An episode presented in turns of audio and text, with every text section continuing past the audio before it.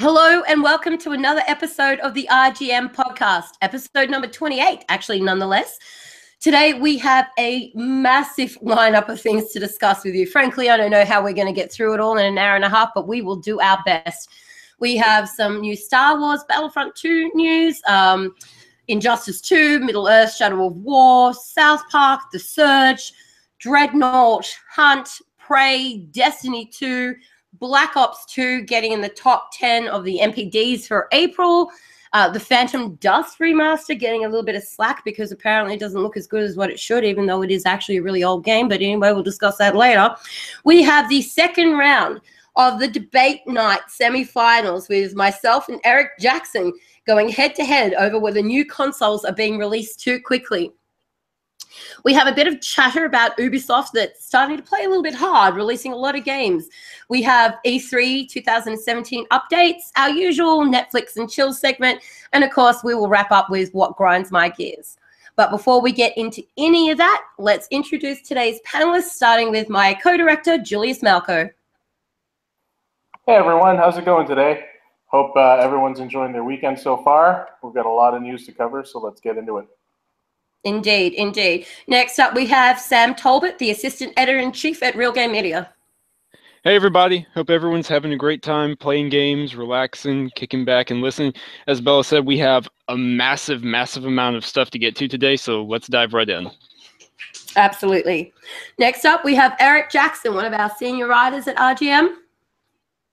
What's going on, everybody? How's it going? Hang on, hang on. Stop right there. Did you just come into my house with that level of enthusiasm? I thought I was putting on. How's it any less enthusiastic than what everybody else did? I, I mean, literally, everyone's like, "Hello, how's it going?" Like, Hello, how's it going? What's up, motherfucker? There you go. Someone gets called out every week. The, the other two were like enthusiastic. I was like, right, you're the least enthusiastic out of the three. You're going on the chopping block. I thought that was, I thought that was like very, very Manilowish. You bring it the next, And- the next week. It was very, it was very Smokey the Bear. Like, how's it going, everybody? You know. oh goodness! And last but not least, we have a very special guest with us today, Mr. Sam Stevenson, aka Obi, from Operation Supply Drop. Good morning, everyone. How's everyone doing out there? And and now, see, I, I note that level of enthusiasm in your voice because like, oh damn. I mean, Oh, you gotta excellent, bring it excellent. now, man. Come on. so before we get into the meat and the potatoes of the podcast today, I'd like to actually just quickly throw over to Sam, aka Obi, who we're going to refer to him from now on because we've got two Sams on the panel, and that's just going to get confusing. Um, so that you can give us a bit of a rundown about who you are, what Operation Supply Drop is, and maybe give us a bit of a, um, I I guess, a summary of how so far mili- Military uh, Appreciation Month has been going. Hey, so I am Sam Stevenson, uh, known online as Obi Wan Shinobi. I've been a part of Twitch since it was before Twitch, back in the days when it was Justin TV, just moderating and watching streams. Um, in 2014, I was working for a company called Jinx TV. I ran their Twitch channel, and we kicked it off with um, the first ever cross TV, cross Twitch broadcast. Uh, which was a charity stream for the charity in the UK called Special Effect. Uh, did that as a mini project for about four months. It went fantastically well. Um, then during an event called RTX, which takes place in Austin, Texas, I was fortunate enough to meet the team of Operation Supply Drop there, and they asked me what I did. We just got chatting, as you do, and they were looking to launch their Twitch channel in a more uh, more gaming focused way than just having a presence. They actually wanted to do something with it. So they asked me for my help. And with the help of Roxy Ser- Serchik guiding me, I eventually, over the last three years, have built our channel uh, to what it is now, uh, the partner channel, which you guys streamed on last week. And we have our, obviously uh, we have our sub count. Uh, all the sub money goes to helping veterans, uh, and I should say the charity is a veteran charity. Uh, we support veterans across the world, sending video game care packages, to make fun where there is none is our primary goal, but we also do a lot of work with veteran hospitals in rehabilitation. I Bloody pretty much awesome. manage the channel. There's a lot of things. Yeah, Very awesome it's, stuff. It's, it's fantastic. Um, a lot of our followers will have seen the stream that we did a couple of weeks ago on the OSD Twitch account. We're actually going to be doing that again this following weekend, uh, just because it is such a, a good cause and we're really proud to be able to be a part of it. So make sure that you look out for the notifications next weekend and come and join in on this stream, support our team, and support the troops and OSD. Oh, I should say that we are on our way to 30,000 raised across Military Appreciation Month. That Wow, is that's brilliant. amazing. Yeah, that That's is awesome. really good for one month, and we're not even done yet. Another week, another RGM stream yet to go. You can get us there. Excellent. Yeah, yeah, we will. We will. We'll- we'll That'll our be our goal to make sure we crack it. Yeah. All right. So we've done the introductions. Let's do a quick what we've been gaming this week. We'll do everything in the same order again. Julius, have you been playing games this week, sir? Yes, I have. Uh, picked up Ooh, NBA? Playground. Okay. Um, played quite a bit of it. Uh, we we actually planned on doing a live stream uh, during the week that it launched, and unfortunately, we discovered that uh, there is no online party multiplayer, which was unfortunate. But you know, the game itself is fun, and uh, encourage anyone who's uh, who's a big basketball fan to, to pick it up. Uh, we've been playing NBA Jam as well as uh, some Titanfall 2. Excellent. Yeah, Nice. that online thing spread. is a problem. That uh, that online thing is a problem with playgrounds, amongst a few other problems the game has. But Oh, absolutely. Um, Sam actually put a, uh, a Sam Yeah, yeah, for says real. a little piece up about that earlier today. So Yeah. anybody who wants to see his thoughts on that, go onto the Real Game Media website. There is a very heartfelt opinion piece about the uh, the lack of online versus friends options in that game. Uh, so, speaking of Sam, what have you been playing this week? Everything Julius mentioned, NBA Jam, Titanfall 2, attempted playgrounds, but you know, I've been doing that in single player stuff. I've also been going back and earning a lot of achievements in some games that I completed a while ago, like Outlast 2, speed running that, Rise and Shine, working on all the collectibles in that. And then beyond that, I think we might get the chance yeah, I can't talk. We might get a chance to talk about this a little bit later, but I've been playing the bejesus out of Prey and the Mhm. Surge as well, because I put up reviews for both of those. And I'm enjoying both of them. I especially enjoyed Prey. I think if you like games like Dishonored or shooters in general, or you're just looking for something different than what most games are on the market these days, you really need to check it out. Excellent. Excellent. Mr. Eric Jackson, Mr. Barry Manilow, what have you been playing this week? uh, well, I just finally started on uh, Resident Evil Seven. Mm. I know I'm late to the Good party, man. but um, better late than never. Yeah, yeah. Um, I know you have an aversion to those horror games as well. He's like, do I really want to do this? No, I don't at all. I actually don't at all. Like I, I rather enjoy them. Um, not like our buddy. Enrique who's in the chat. Um, but uh, so yeah, so I've been rocking on that. Uh, yeah, um, I was also playing NBA Playground, and we could probably do like a whole little cast on that, just in general. You know where that game stands. Uh. I do. It is fun. There's something very fun there. I really hope that they support and patch and fix things and continue to add to it because I think the base game is good. It's just a couple of technical things that are really throwing it off. Um, other than that, uh, finished Little Nightmares uh, about a week and a half ago. Really awesome game. Just have to go back now and do like the uh, the hour uh, speed run without dying, you know, to get the last 200 uh, achievement points. And Mhm. then also cruise through the Batman Telltale uh, games or episodes last week, which was really good. That was really interesting. So Awesome. uh, that's about it. That's a pretty good spread of games. Well done. Thank you. You're welcome. uh, Obi, what have you been playing? And I, I can imagine that you are very strapped for time when it comes to gaming, considering you're trying to stream for OSD around the clock this month. But what have you had a chance to stop and play so far in the last couple of weeks?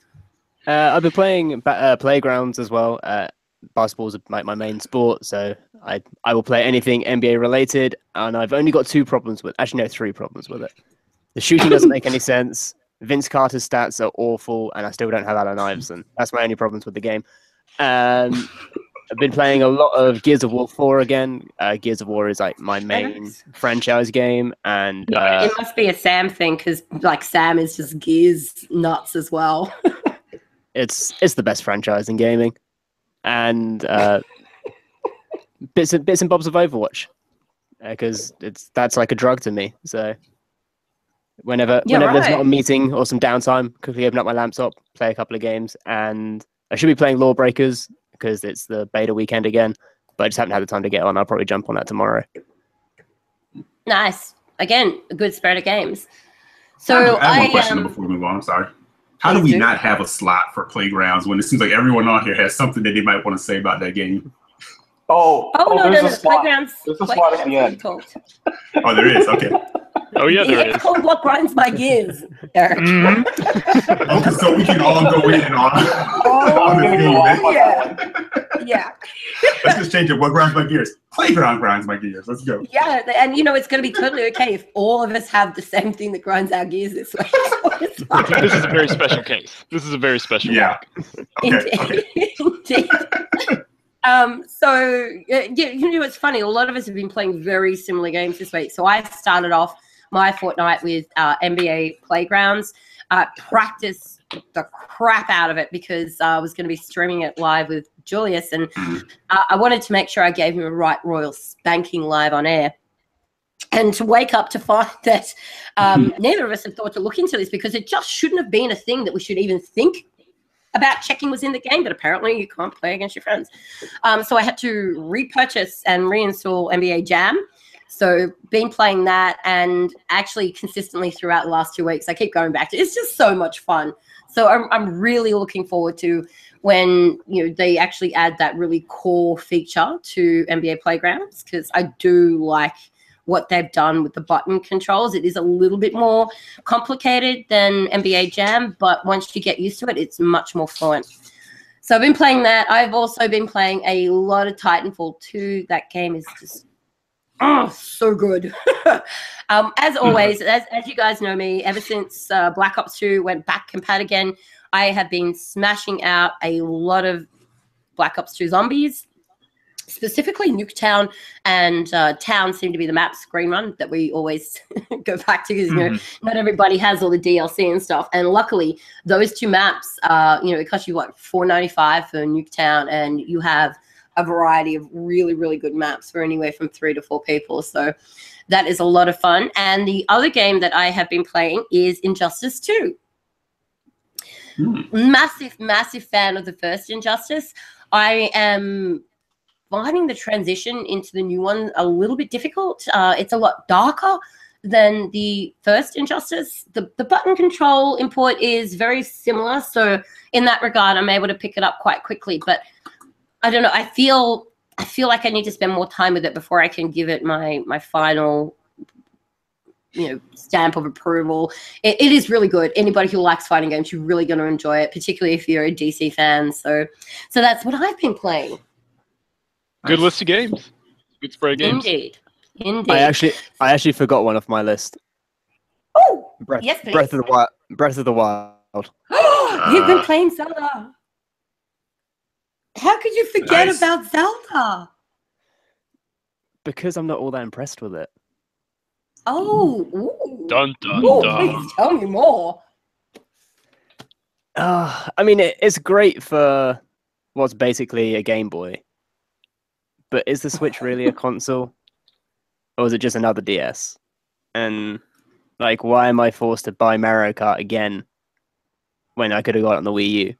Again, why would I? Bu- I also, the fact that weapons keep on exploding and you can't repair them is the most frustrating thing in any game. That's that what is really the biggest me. complaint I hear from people, and I kind of have that complaint too. So I'm with you on that. It's like it doesn't. Re- the weapons make no. They make they make no difference. Like Yeah. Which one you get? Because yeah, The finest paper mache the blacksmiths can afford. yeah, it's yeah. I get where they were trying to go with it, but that could use a tweak. Yeah, And I okay, fair So, enough.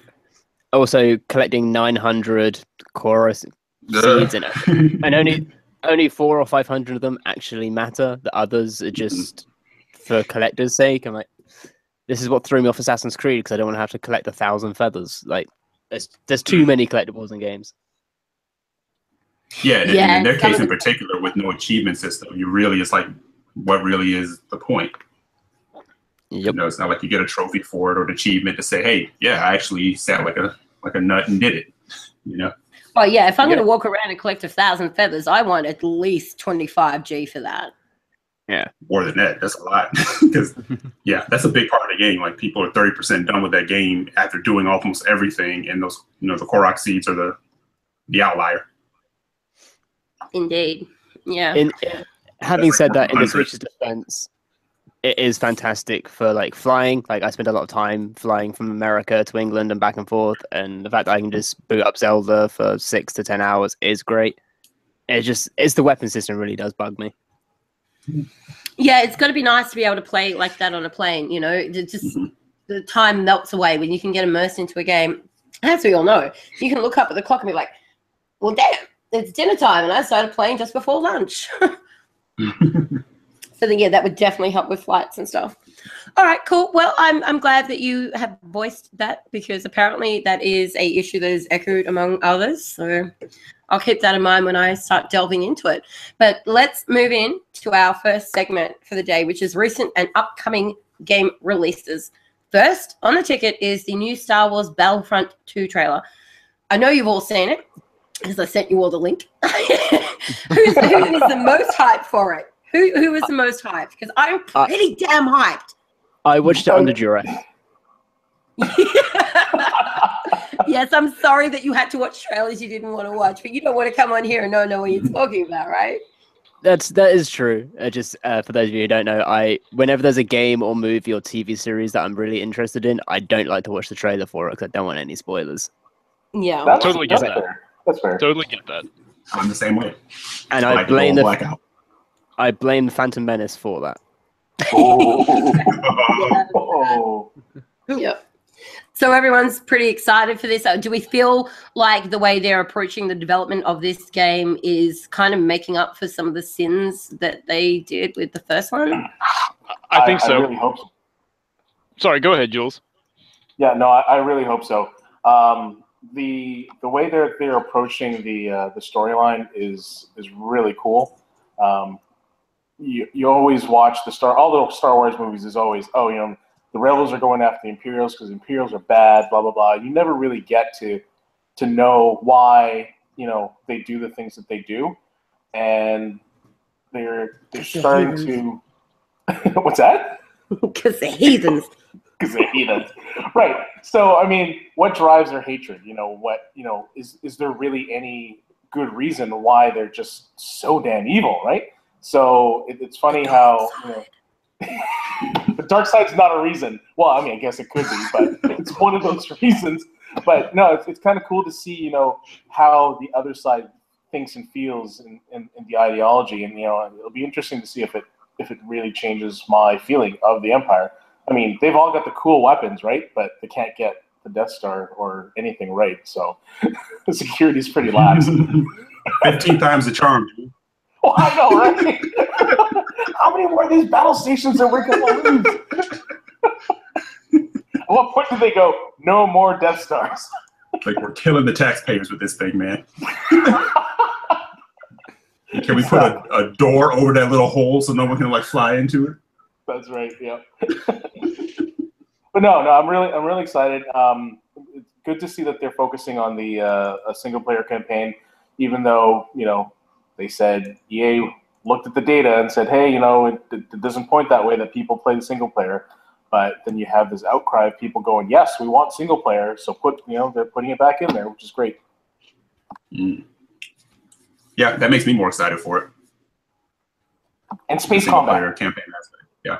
space combat. Yeah. Yep. Yeah, because I mean, you would think that it's a realistic expectation that you could anticipate that a Star Wars game would actually have space-based combat, right? You would think. Now that they make you stay on Hoth the whole time. Oh, oh, oh, oh Nothing. okay, surface. yeah, right. but but in all honesty, like I, I really wish they came out with an like a remastered or or whatever redid relaunched uh, X-wing versus Tie Fighter, like that would be amazing. Mm. Or even had, or even had an X-wing versus Tie Fighter mode in Battlefront 2. At first, I thought you said X Men versus Tie Fighter. I was like, "Wow, I missed this game. I need it now." Wolverine- Since when did Cyclops on a and TIE Wolverine- Fighter? that would be so Adamantium? Oh yeah, nothing. Easy. I mean, Disney do I have the IP for both. Disney, if you're listening, make it happen. No, unfortunately, it's Fox that's got the X Men. Oh yeah, oh, Yeah. Fox run, Fox run everything. Yep. Especially Yeah, all right. Come to the party, Fox. Deadpool. Mhm. Excellent. Still, All it right. happened. Well, unless anybody else has anything significant they want to add to their hype for Battlefront 2, we're going to move straight along to the next one. Excellent. So, moving right along, the next one we, we have to discuss today is the release of Injustice 2. So, I think from what everybody has said they've been playing the last couple of weeks, it seems like I'm the only one that's played Injustice 2, apart from like Julius for about five minutes, right? Oh my god, that was excruciating. It was really bad. So I, I bought Injustice 2. Um, and, and as I explained at the beginning, big fan of Injustice. Uh, so Julius is like, well, you know, maybe I should get Injustice 2 and then we can play together and we can maybe stream it next weekend for OSD. I'm like, that's a great idea. So anyway, a game that takes me a day to install takes him 15 minutes. Um, but unfortunately, because of the, the way that they are going about the matchmaking, apparently if you're in Canada and the person you want to play a game with is in Australia, you can't hold a connection. You can't play a game together. No, I, I think I think that one bar on that connection thing is like fake because it was like negative bars. I don't know how many times Mhm. we restarted matchmaking, it would like kill. It would die in the menu. It would die on, on like character se- selection. And the the one time we actually got into a match, uh, I ended up just bunny hopping over her, and then she hit me with a garbage can, and then, and then That she would do connection in real life. She would do in real life. And I was so like, Xbox, record that. And, yeah, pretty much. So the only the only Injustice Two match that I I had, and she won because of a technicality. Not because of technicality. Let's be honest. If they had a held steal, you still would have lost. Okay, Oh, so That's odd though. That's odd though, because Bella, we had the same issue with Mortal Kombat X. Mortal Kombat, yeah. Eric, you just beat me. I was about to say NetherRealm is developing a nasty pattern here, and Mm. Yeah. I'm, I'm not liking it. That's not good. They they need to This isn't working. no I, get this I- stuff. Do I ordered detect some launch. Samuel sleuthing? Some Maybe. Samuel digging? Well, you know, you know, Microsoft spent billions and billions of dollars on this thing called oh, the cloud, that has data centers all over the world, and it seems like none of the third-party people are using them. Like they have they have a data center in Australia for Xbox Live. So Mhm. why isn't why isn't there a, a server Yes. for these third-party games to take advantage of this this global infrastructure so that people can play with other people around the world? I mean, it's 2017, guys. Yeah. We should be able Yeah. to have, you know, if this infrastructure is there, like what's going to happen with uh, with Crackdown 2 or Crackdown 3? Uh, Oh man. Well, yeah. that's that's Microsoft, so That's- they'll make sure it's actually on there, though. Well, That's we hope. We hope. Than yeah, we couldn't even right? play iDart Yeah, like Really? oh, like chugging, stuttering. Yeah, it was it was pretty bad. Yeah, Yep. I, I was very disappointed. So, I mean, unfortunately, it is it, it is what it is, and, and it just means that I'm not going to be able to play with a lot of people in America or Canada. But luckily for me, I have a lot of people who play Injustice 2 in Australia, so we've been smashing it out. I have to say, um, you have to work really hard to beat my Catwoman. Mm. but yeah, I'm loving I'm loving Injustice 2. I just I feel like I had different expectations for it, and I need to play the game for what it is and not what I thought it would be. And if I can do that, I'm really going to get right into it. Uh, so, since I'm the only one that's really had an experience with Injustice 2 so far, we're going to move right along to Middle Earth Shadow of War's new trailer and how it shows an open world. Uh, Sam, I know you are like so blushing to talk about this one, so why don't you take the lead?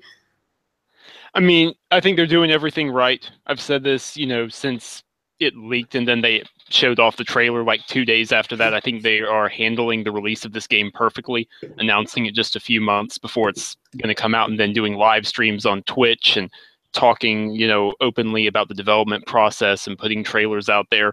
It's a very transparent process and it's not one that keeps players waiting. So that's really impressed me so far. And it seems to be that they've learned a lot. Like one of the major complaints, at least that I heard, was that the world in Shadow of Mordor was good, but it wasn't large enough.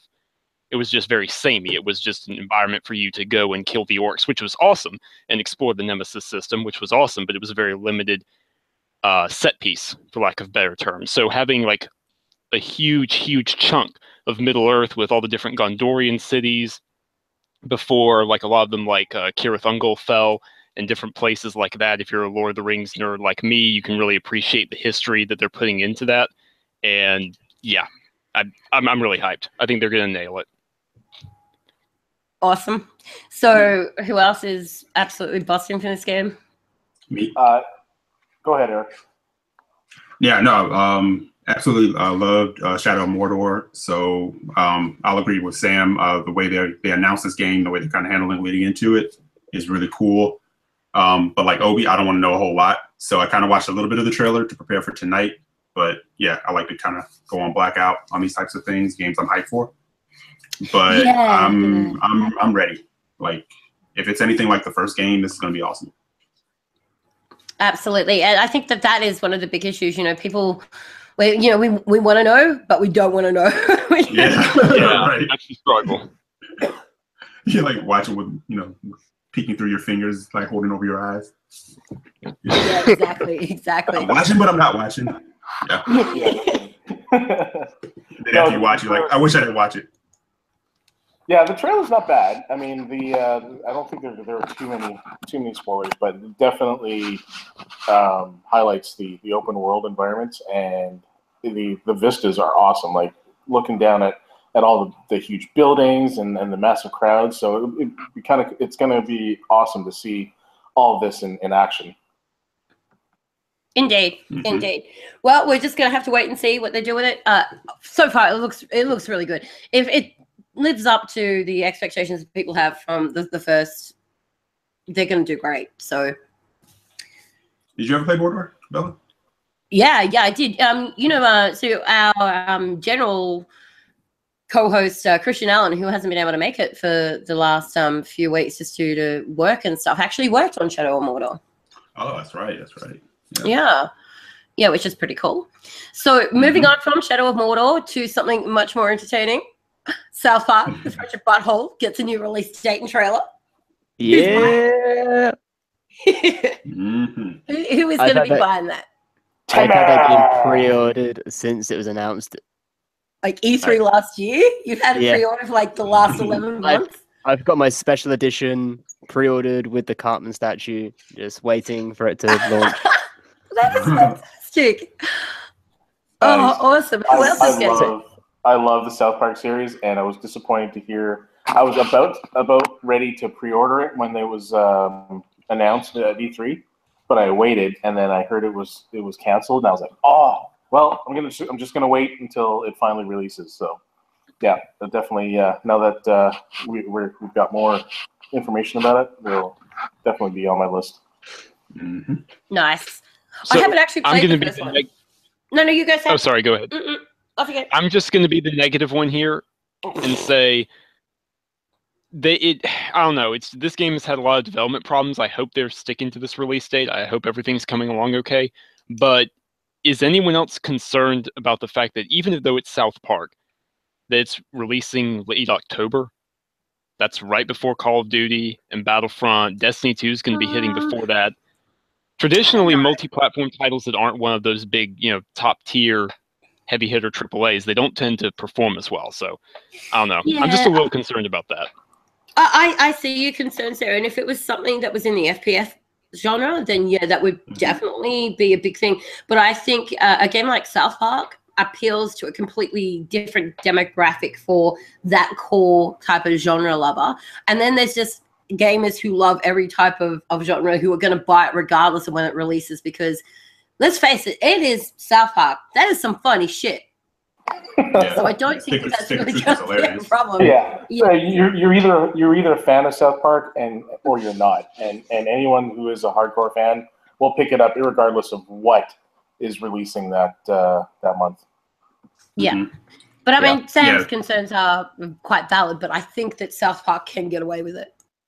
Yeah, I think it's, If yeah, it's one of those games where people will pick up that and whatever you know the hot fall like game is. It's like it's it's a companion game that kind of goes along with you know. Fair enough.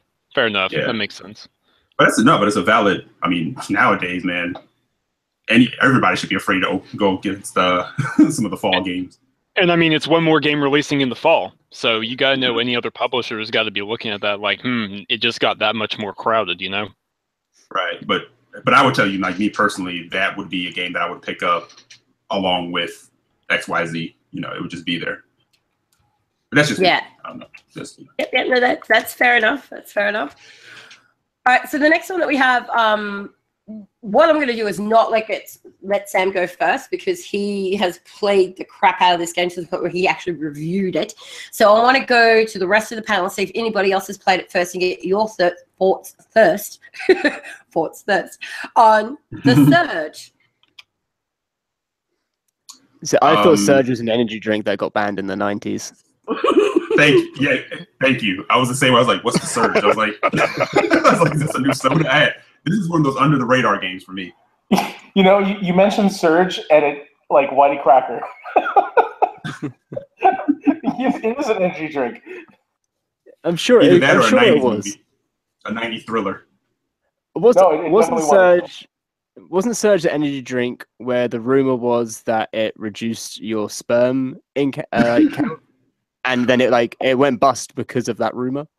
Oh, I think so. probably. I, Uh, I the- have uh, the absolutely 90s. no idea. I'm blissfully unaware of anything to do with this. Yeah. But that being said, what I like about that, I love under the radar games. You know, for me because all of a sudden everybody's talking about it, and I think, I think those are the games that find an audience. You know, because there are a lot of people talking about this game. So, and then when I looked it up, I was like, wow, that looks pretty, pretty awesome. Yeah, right. Okay. Well, I mean, I haven't. I've seen trailers and so forth, but I haven't played it yet. So if there's no one else that's played it, we might hand over to Sam because I know he's played the crap out of this game. Okay, so since it sounds like I'm the only one who's really played it, um, I mean, I mentioned this in my review, but basically the summary is it's from the same people, Deck 13 Interactive, who made Lords of the Fallen, which got accused of being a Dark Souls clone. And it really, it was and it wasn't. They tried to do some things differently, but I can certainly understand why it fell victim to those types of comparisons. With the Surge, they have moved away from that by moving into a science fiction sort of almost Terminator type genre and environment with you know killer robots and people wearing exosuits that have gone crazy and you have to build and upgrade your weapons by collecting scrap but the combat system is actually very different from dark souls or any of those other imitator types of games. It's built around combos and maintaining energy and strategically dismembering limbs. So like if you need an upgrade part for say your left leg then you're going to need to dismember you know an enemy's leg in order to salvage that part.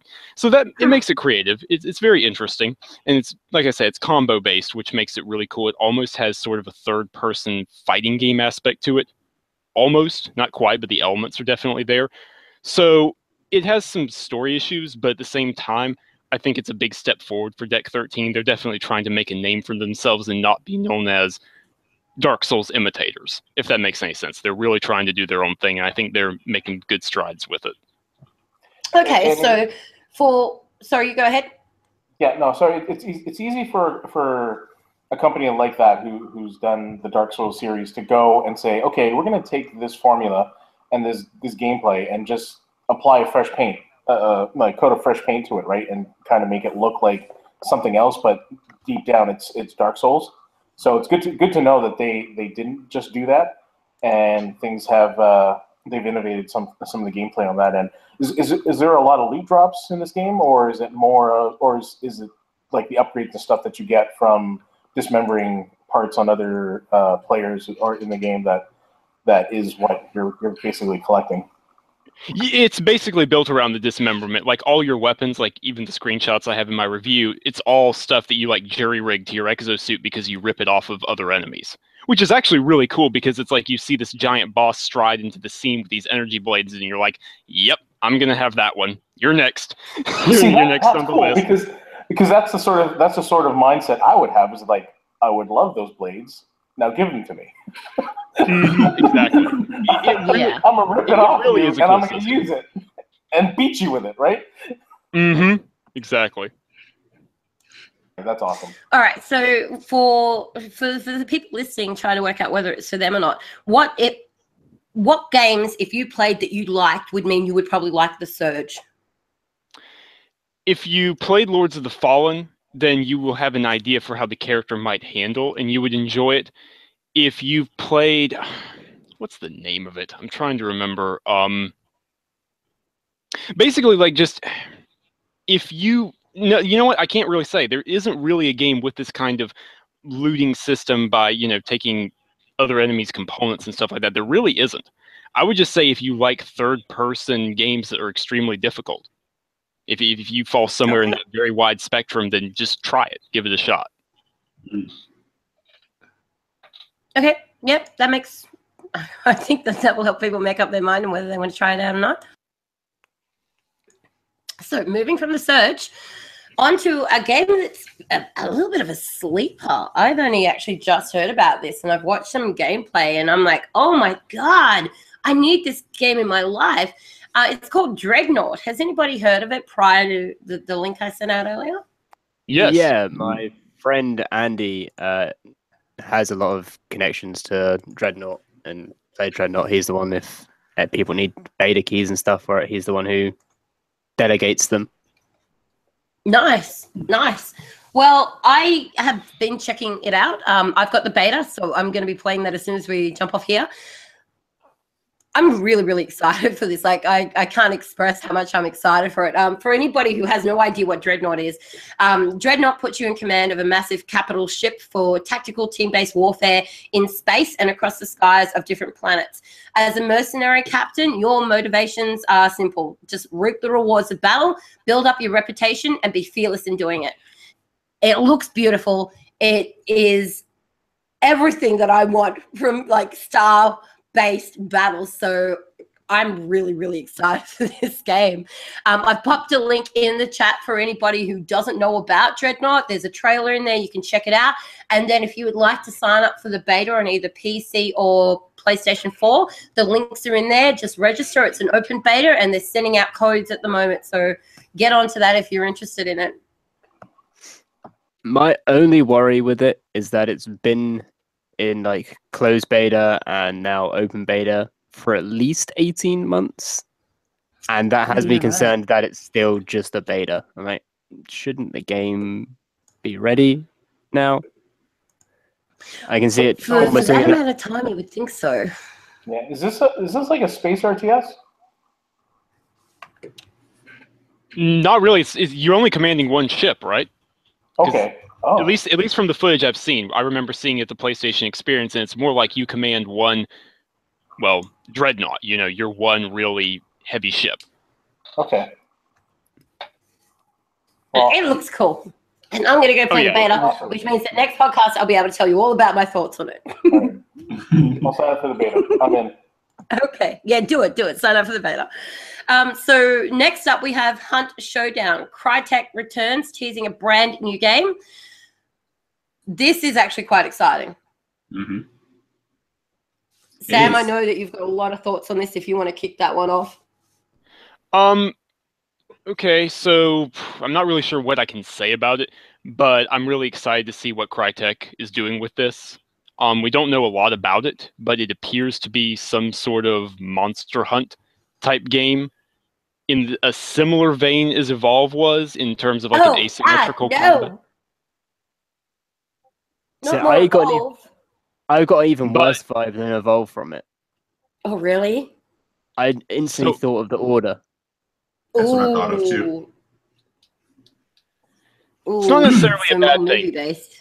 No, there not are good things that could be there are good things that could be found from that. It's just I don't know. I think it's really early to be talking about this game. We've seen literally one small clip, and there's only Yeah. a tiny bit of information out there. So let's just wait and see. I do know it's one of Crytek's main studios that's handling this. This isn't like a side project from a side team. This is um, It's, it, Crytek in Crytek full does, like- force.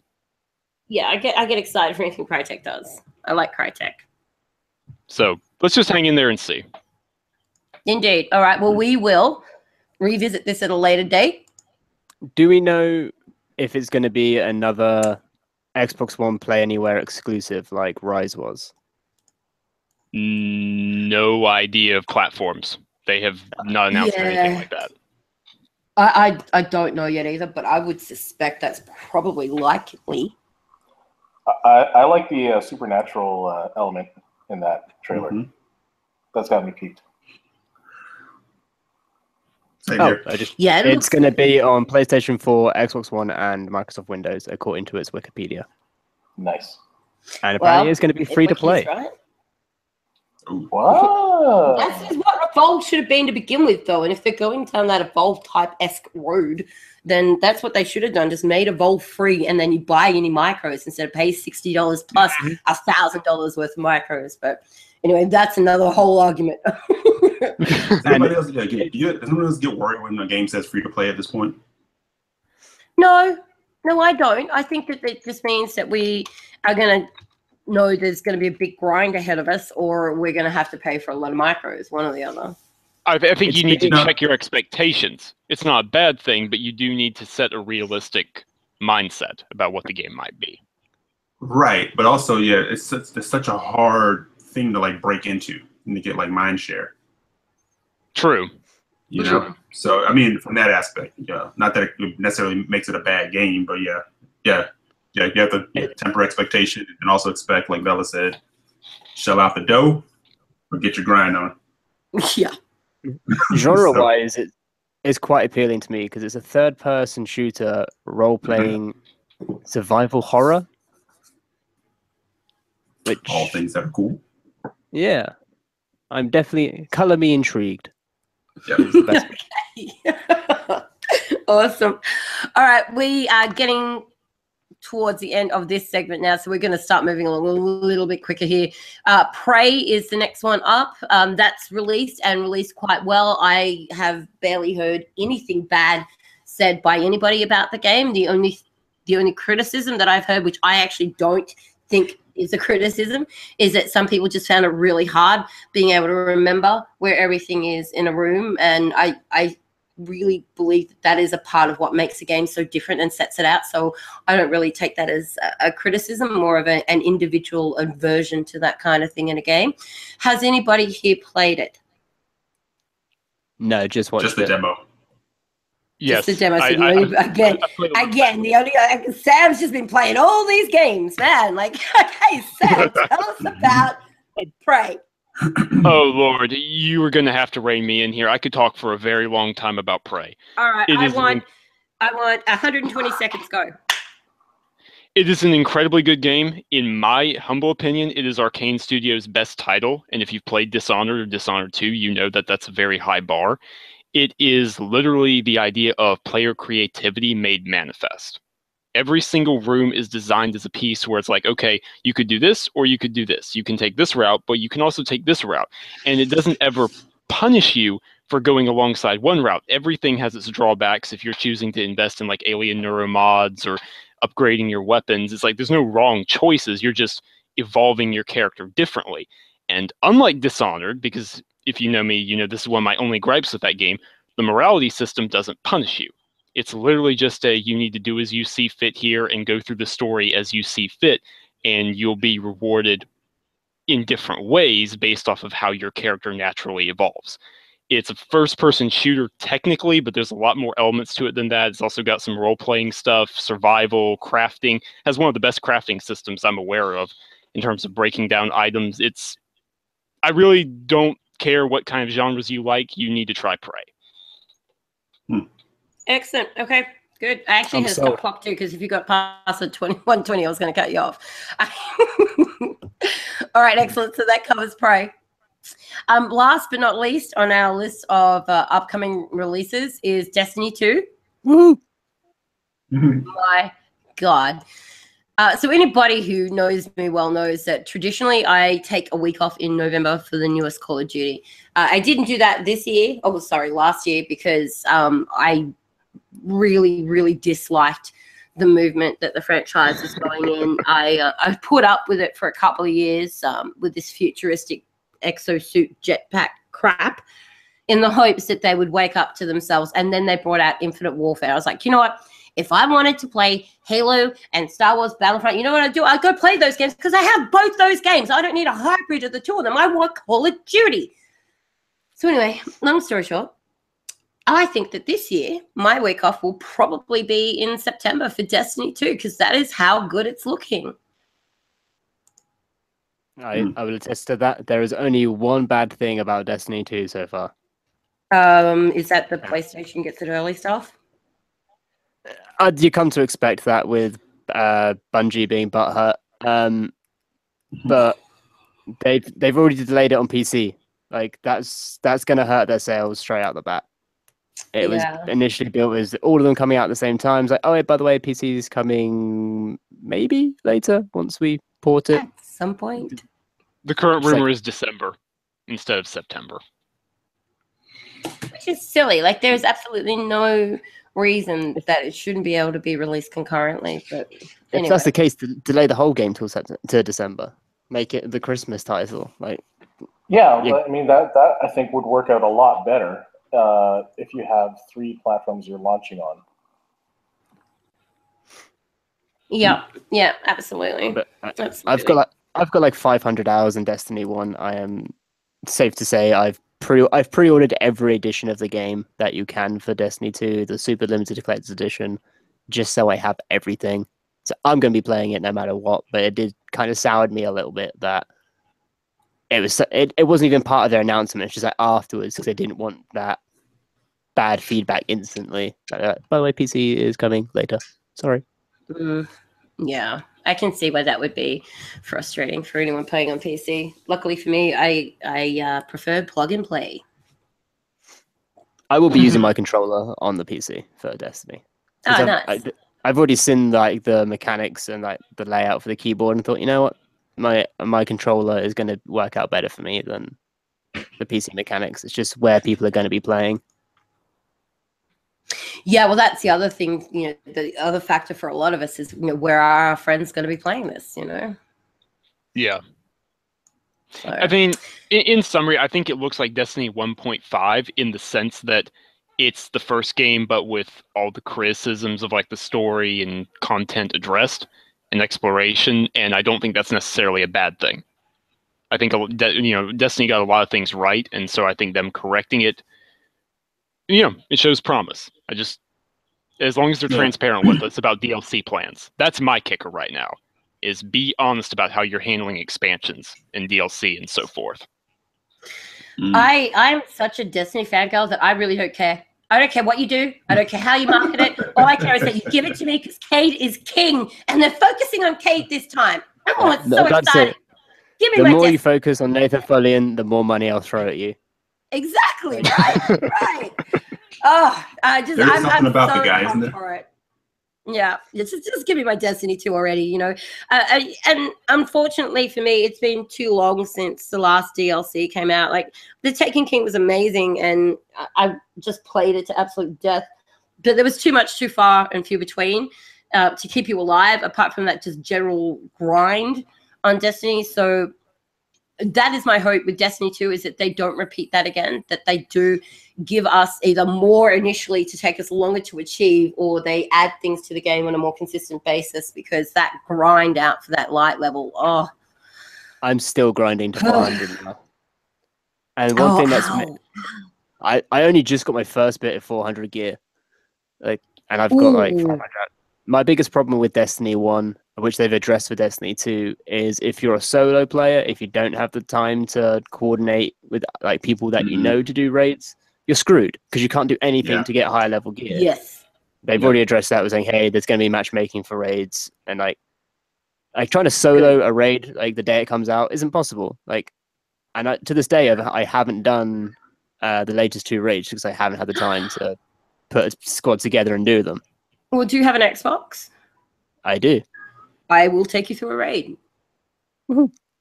I've, I've still got quests to do, like do my first Nightfall. I'm like, well, I tried to solo Nightfalls and that doesn't go too well.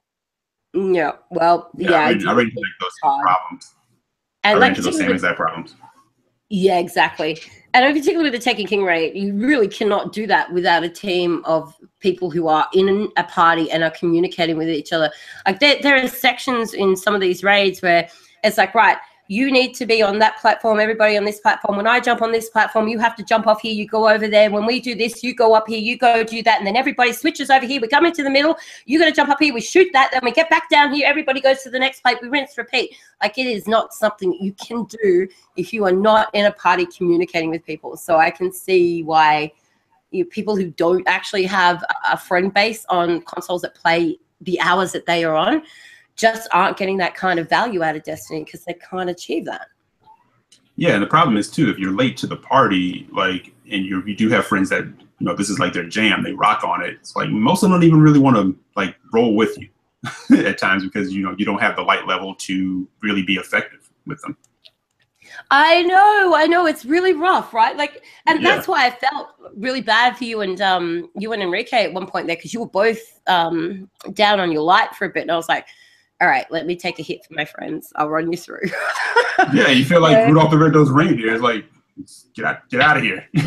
We're going over here to play. You go, you know, figure it out. So yeah. it's- Rudolph. no All right, well, we've games. lingered on Destiny a little bit longer than what we should have because we are approaching nearly the hour mark. So we are going to push on to the next segment where we're just talking about a couple of the big things that have come out in the news this week. Uh, it's free, but people still complained. Phantom Dust Remaster released on the Xbox One. Now, unfortunately, well, it was Xbox One and Windows 10. Unfortunately, a lot of people thought it was the remaster. It isn't a remaster. It was the original Phantom Dust. And even though it was free, everybody was still complaining that the graphics looked outdated, that it felt like an old game. Uh, it felt like an old game because it is an old game. Ew. it's like stop it. I mean, I look, like, the worst thing they could do is make it free. That um, yeah, I'm with you on that. hats off to Code Mystics for being able to reverse engineer and update this game without access to the source code. I don't know what it was about that era, but a lot of uh, Japanese games, you know, from that era didn't have their source code preserved. Um, I think was it Panzer Dragoon didn't as well, and there were a few others. But so hats off to them for even being able to do this at all, if we're being Yeah, honest. a- And then for Microsoft just releasing it for free, making sure, like you know, yes, has it maybe aged? w- You know, has it not aged well? Maybe not, but hey, it's there and it's a piece of history, and now it's available to everybody. absolutely. Absolutely. So- Um, Julius? Yeah, here's the thing with that. It's just like it goes to show you that not a lot of people um, online really paid attention to the the franchise itself when it was announced back in E3, and Mhm. you know, and, and and the turmoil of the the company that was working on the remaster um, ending up uh, Microsoft broke off the relationship with them. So then they did say that they were working on Phantom Dust. It just wasn't going to be the remaster. It's going to be a you know a re-release. And I think people saw the word, the two letters "re," and were like, "Oh, well, this is going to be you know a brand new game." But in actuality, we all knew. Well, those that were paying attention knew that it was just going to be a re-release of the original. Uh, but like Sam said, the way that they went about doing the re-release is pretty amazing because it was reverse engineered code. They had original assets that they were using. Um, some of the technical details behind that was really cool, but I mean that that sort of information doesn't really appeal to the average gamer. So you know the people that are complaining probably probably don't appreciate the kind of work that goes into this thing. And hey, it's a free game. Like, don't look the gift horse in the mouth, right? hmm But you know, I want to um, shout out to uh, B Money from the Tick Podcast. Uh, he's actually said this before. Like in situations like this, with games like this, it's the perfect time for like Microsoft to pull together and do maybe like some YouTube video dev diary type stuff. You know, Yes, kind of that like walk sense. people, kind of walk people along. Kind of, you know, talk about these are passion projects. They're not here to create huge numbers or whatever. It's just a passion project. It's just something that we're going to do for, you know, whether it's for fan service or for preservation. Those kind of things go like a long way. And unfortunately, I think with Phantom Dust, it became a part of the list war. You know, as opposed to, you know, Microsoft kind of talking about the, the history of the game and kind of why it was important to them to, to do what they were doing and preserve it and bring it back. And right, right. and in the whole remaster, you know, I think was it yeah, Shadow Realm, the developer. Uh, I can't remember the developer that was doing it. That whole thing kind of fell apart, but they were never they never kind of came back and said where things kind of stood, whether you were interested in the game or not. You've had a small following that was kind of keeping up with the game. Just you know, kind of appease that side of the audience, work on that messaging. You know, hmm Yeah, totally Yeah. agree. so But but yeah, yeah, but other than that, doing it for free, you can't do anything better than that. No, and that was that was a good decision. That was a really good Yeah. call. I I did I wasn't sure how they were going to price it, so I was a little relieved, and I was like, okay, you know what? Hats off. Good job. Right. That, that was the good. And, the, and the, and the the only thing that I asked the question, I never got an answer to it. But you know, when they said it's going to be free, I said, I was asking the question: Is it free or is it like, are there microtransactions in it? Because again, there's a situation where you want to be transparent because that will come back to bite you. People will find any little thing. Oh, you know, I think they've been very upfront about the fact that there are microtransactions in the multiplayer. However, they've also said that funding, like they're not making money off of it. They will Mhm. use it to try and expand the game, add new levels from unfinished code, that sort of thing. It's I mean, one- yeah, I think it goes back to what Luis was saying. Like, if you're paying attention, you'll know it. But overall, the Oh, the average messaging needs person, to like be worked on. Yeah, you need to say, you know, hey, we're giving this game away for free. There are microtransactions, but they're not detrimental to your experience. Like you can take them or leave them, but the game is free, free to play. Yeah. Because one thing to say the game is free and everything's all inclusive, and hey, hey, hey, here's a gift because you're our fans. There's a whole other thing to say it's free to play. You know, with a couple Right. of things in there, should you want them. You know. Don't give anybody ammo. Is what I'm saying. Oh, totally. exactly. Phantom Um, So, Bella, did we lose you? You still there? Yeah, no, I was just talking on mute. Ah, okay. I generally mute when you guys are talking, just in case one of my cats jumps up on the coffee table or something like that. And yeah, I forgot to unmute. Really, really professional. Um, so anyway, Phantom Dust, install it. It's free. Don't like it, delete it. Like you it, you just got a game for free. Winning. It's it's a win-win situation for everyone. It literally doesn't. Why people will be mad? It literally doesn't hurt you either way. Absolutely. Fun fact, Absolutely. I saw someone complaining and wanting a refund. I'm, I'm not No. even joking. I'm not. Find I them. wish. Find them. I They wish must be was moved to their up. own island. Hashtag idiot. Okay, all right. Look, let, let's move along because we don't want to. We don't want to go over time. Um, Black Ops Two makes the top ten NPDs for April. So, uh, for anybody who isn't familiar with NPDs, every month there are statistics that are released. This is where you will hear a lot of fanboys going, "Oh, Sony sold more PlayStation 4s and Xbox Ones this month." Uh, they release a lot of different statistics. One of the statistics that they release is the top 20 most purchased games for that month. A 2012 game, a game that is five years old, due to the fact that it has been made backwards compatible and Xbox One has made the top 10 of the most purchased games throughout April. Now that is that- amazing. Does that include digital? Yes. Wow. Okay, so they they are including digital in that. How- that is pretty however, amazing. that's not by number of copies. That's by revenue. It's by the dollar. So that includes DLC. No, it doesn't Oh. include DLC. That's the thing. I, I looked into that. It's literally like the dollar purchased amount of the game, but just the game. All right. Well, there you go. So that is even more impressive.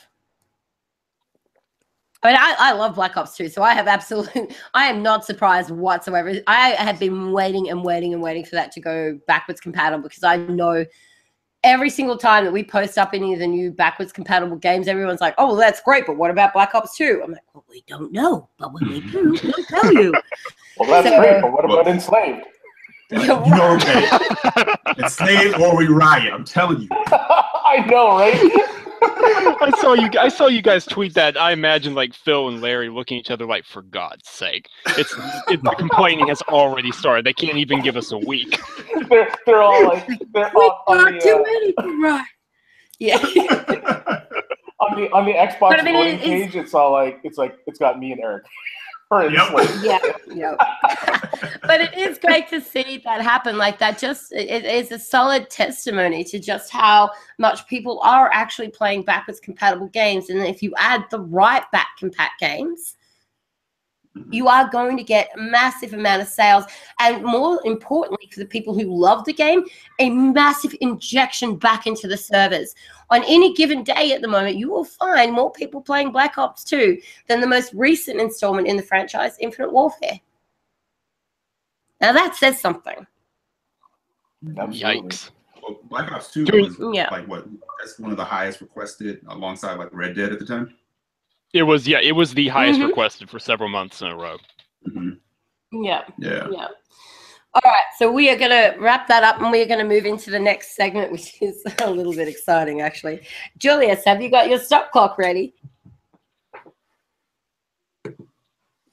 Sorry, I was on, Julius? I was on mute that time.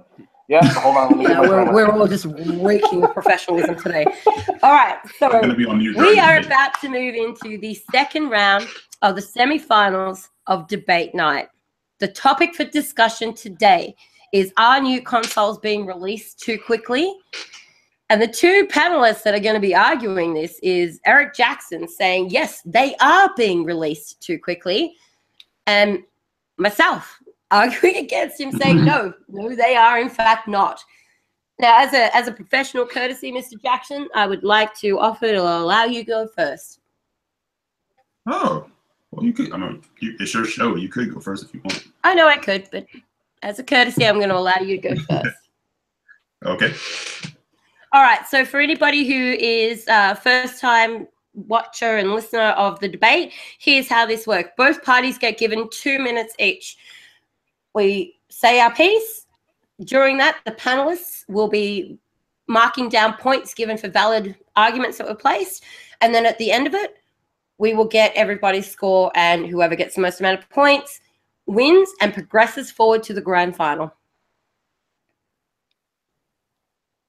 What do they win? I'm not The title you. of grand final.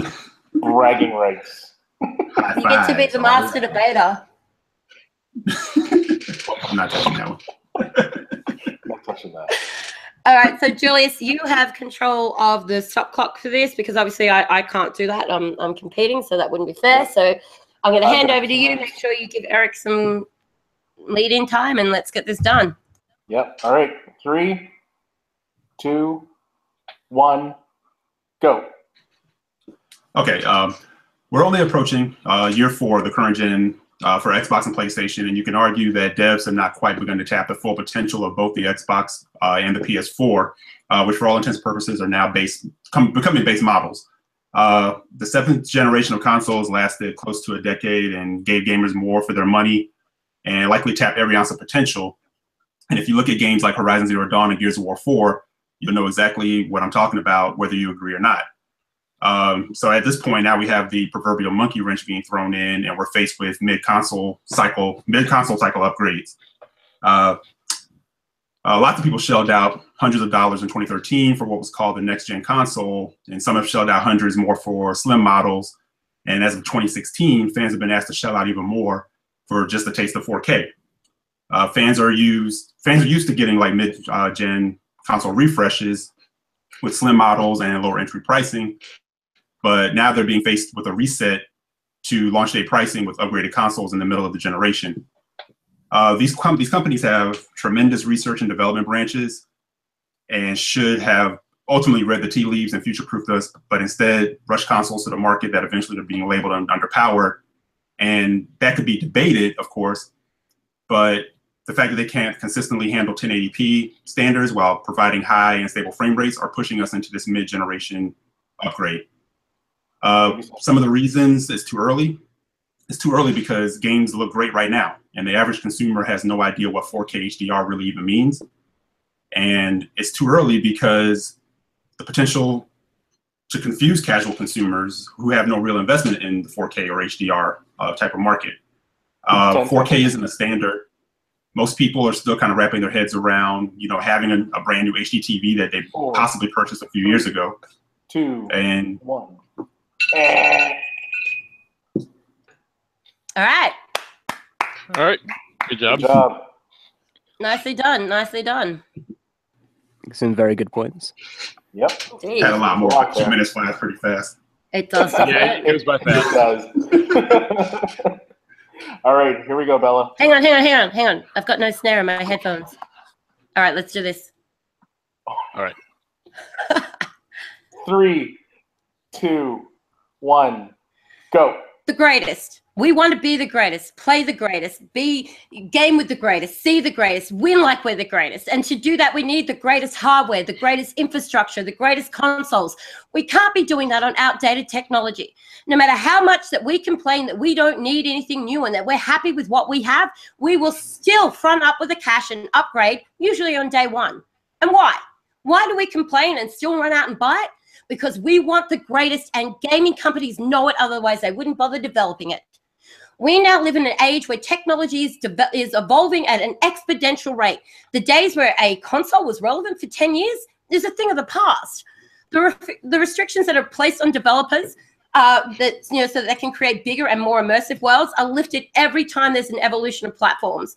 If we want greater gaming experiences, we need the newest technology in the hands of developers to enable them to create it. TVs are evolving, internet speeds are, create, uh, are increasing, virtual reality is now in the market and will continue to be a focus for developers. None of this would even be relevant if we weren't also moving forward with the evolution of consoles.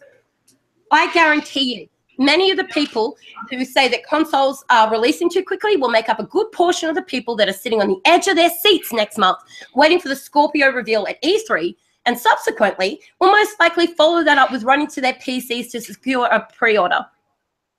As gamers, we are extremely self entitled. We know what we want, and we are going to stomp up and down until we get it. These days, everyone is an expert on resolution, frame rates, checkerboards, latency, dynamic lighting, particle effects. You can't even crack the door on social media without running into somebody who is a self proclaimed academic on platform technology. And why is this?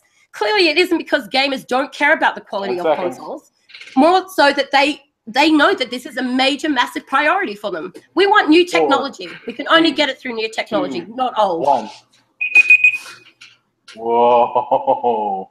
All right. Good job. Good job. Damn. Shout out to Breathe. Eminem. Breathe. Well done, Bella. Well done. All right. Thank you. That was a lot to cram into 120 seconds. Just saying. Two Mhm. minutes goes by fast. Goes by It really really, does. really fast. So, who wants to give scoring first? Everyone got their notes ready? Yep. I'll go first. All right. All right. Bella, I gave you six. Eric, Okay. I gave you seven. Okay. I will go next. Mhm. Eric, I gave you five. And Bella, I gave you six. I'll jump in. Eric, I gave two. Bella, I gave five.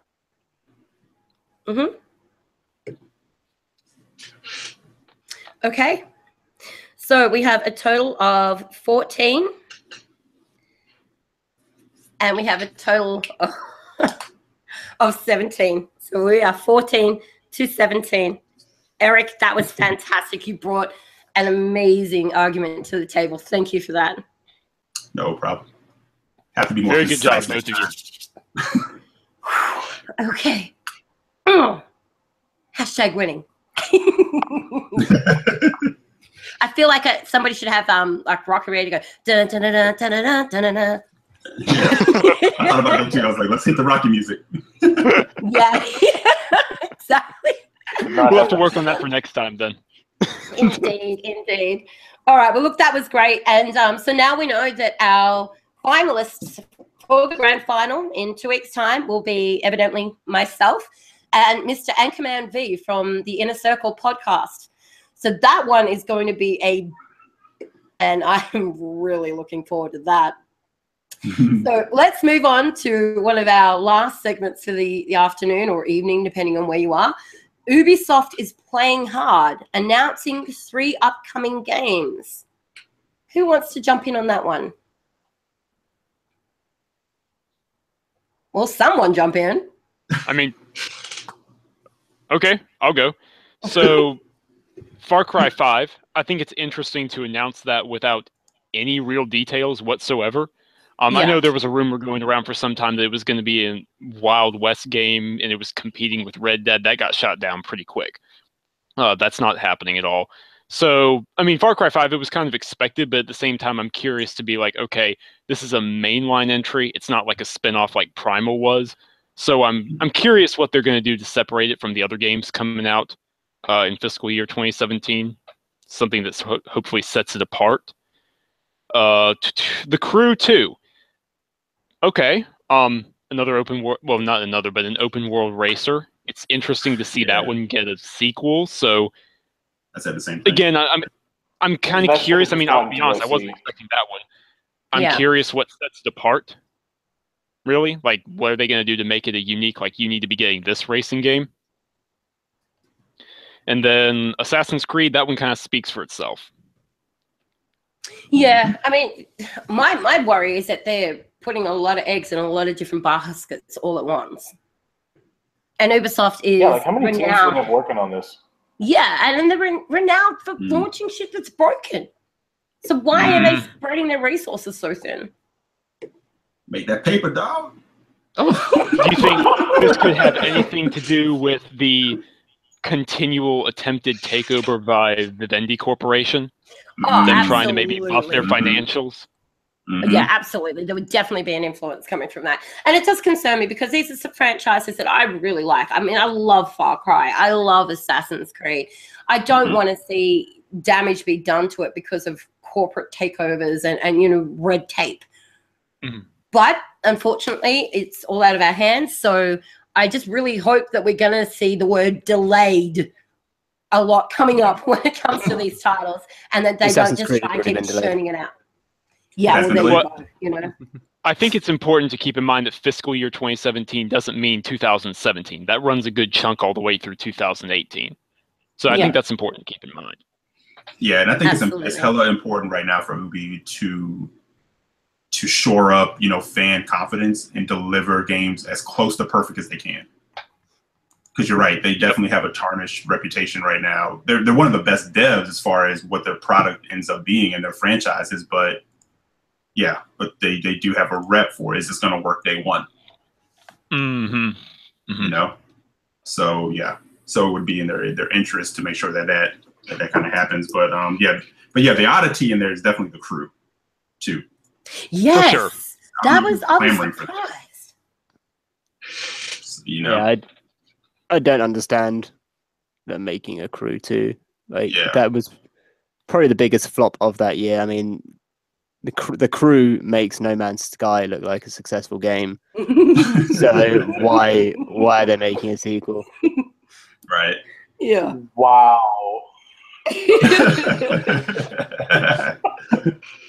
and I mean I'm Excuse legit had excited take for Assassin's Creed to be back on that Yeah. one. yeah. Yeah, Assassin's Creed is definitely exciting, especially if those rumors are true. I presume Mhm. everyone saw the like the supposedly leaked information about the details of the setting and stuff like that. Mhm. yeah. Yeah that, I- yeah I that, that was definitely part of what yeah got what got me hyped. But more than anything the fact that they took time away so i'm hoping that that translates into you know a better engine better controls you know a better control system you know because they had not really changed it over the generations of assassin's creed. So you know even far cry like you said this is a mainline game so you can be a little bit excited for that coming back I'm You know, I'm super depending on their hyped for setting. Far Cry. yeah They've always been solid games, and if there's like a Blood Dragon two slipped in there somewhere, I'm all about that. yeah and i'm not going to be mad if splinter cell pops up No one would be mad if Splinter Cell popped up. at anywhere. all Yeah. Yeah, absolutely. If Splinter Cell pops Alright, up, so we're call and gonna- check up on me. okay, fair enough. All right, so we're, we're going to push through to the final end of this because we, we don't want to run over time and keep people here uh, over that hour and a half mark. So, a little bit of an E3 update has um, been coming out this week. Not a great deal of information, but some information. Uh, Devolver Digital have announced that they are going to be holding their very first ever E3 press conference this year. So that is actually pretty exciting. I mean, you would probably know Devolver Digital uh, as publishers of games such as The Talos Principle, Crossing Souls, uh, sometimes Always Monsters, Ape Out, and the most recent being Mother Russia Bleeds. So they do a lot in the indie space, and it's actually really cool to see that they're going to be holding a press conference this year at E3. So that is something to definitely keep our eyes out for. Uh, another thing that has come up, which should not be of any surprise to anyone, and if, if it is a surprise, I I don't know if you you've heard of this thing called social media, but you might want to check it out. Um, 343 Industries have confirmed that there will in fact be no Halo 6 at E3 2017, which, as I said, is pretty much a given. Uh, but Need for Speed, whilst we're, we're previously on the topic of the crew, heading over to another racing game, Need for Speed is making a comeback this year, and new details will be actually shown at E3 2017. I actually really enjoyed Need for Speed. There was a lot of it that kind of irked me, um, particularly one of the, the like I can't remember his name, but one of the main characters in the cutscenes just always called all of the chicks Bay. I'm like, is it that hard to put the B on the end? Like baby. Come on. It's like Cray. It's like Cray. I can't stand that. It's right? the, the, the Z is Oh, right there. Just say it. You're so cray cray, babe. No, it's crazy and baby. Oh. That's, Smack okay, that's going to make my somebody. grab ideas right there. There we go. That'll give us some diversity in the next segment. But anyway, anybody else excited for Need for Speed? Who's played it? Who wants to see more? I I'm love I'm pretty hyped. Need for Speed series. Yeah. Yeah, It- I think It yeah. kind of fell off. It, but they made too many Need for Speeds, in my opinion, when it went like the Yeah. whole police versus you scene. But if they go back to Underground One, Underground Two, like they did on the GameCube, bring that sort of game back, Yes. then that's that's that's got you've sold you've sold a million copies right there. Like just just make Need Yeah. for Speed Underground. That's all they need. Yeah. And I think that would benefit my them, favorite separate franchise. them. Yeah, same here. And I think that would separate them from like what you know Forza Horizon Three is doing. And but like I said, we don't have to bring up the crew. I'm not even sure at this point we need to bring up Gran Turismo, but you know, but yeah, that but Underground was definitely probably Need for Speed at its best. I mean, Indeed. Gran- Gran Turismo. I mean, that, there's still a, a space for the simulation racer, right? So, Oh yeah, yeah, I mean, I uh, Gran Turismo got me into console gaming. Yeah. no, it, it's, it's definitely got definitely has a place, but they but they definitely need to bring it in a world where the Forza series has definitely stolen a lot of its shine. Yeah. Oh, oh, You definitely. know, just a comparison. So Yeah. Yeah. you know. Yeah, Well- because the world used to set its clock by, you know, by Gran Gran Turismo. Turismo. Oh, definitely. And Yeah, I mean, yeah, yep. yeah, Oh, GT That was a sick day game. powerhouse. Yeah, always been Yeah. powerhouse. that was a, that was a sick day game along with Madden at one point. you know, Yeah. Yeah. Well, we're just gonna have to wait and see. More released, uh, revealed at E3. I wouldn't. Is that gonna be at the Ubisoft presser? Is is is Need for Speed an Ubisoft thing? I'm sure it is. Yeah. Uh, n- no, I don't. no, It's that's uh, it's EA, yeah. Yeah. So Hey, it's that's- EA EA. presser. Okay. And you guys, um, or some of the team is going to be at the EA Play press conference at E3, along with the Microsoft press conference as well, and, and many other events going on at E3 uh, later next month. So make sure that you check back in on RGM throughout that week because we are going to have people with boots on the ground. It's going to be amazing. So look, let's move right into our last segment because we are getting very close to wrap up time.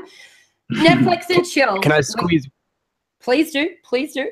Can I squeeze one potential thing in for E3 that is a very big potential rumor? It's still a rumor at this point, Mhm. but we might get the return of Scalebound. Yes, Because I, I've yesterday seen.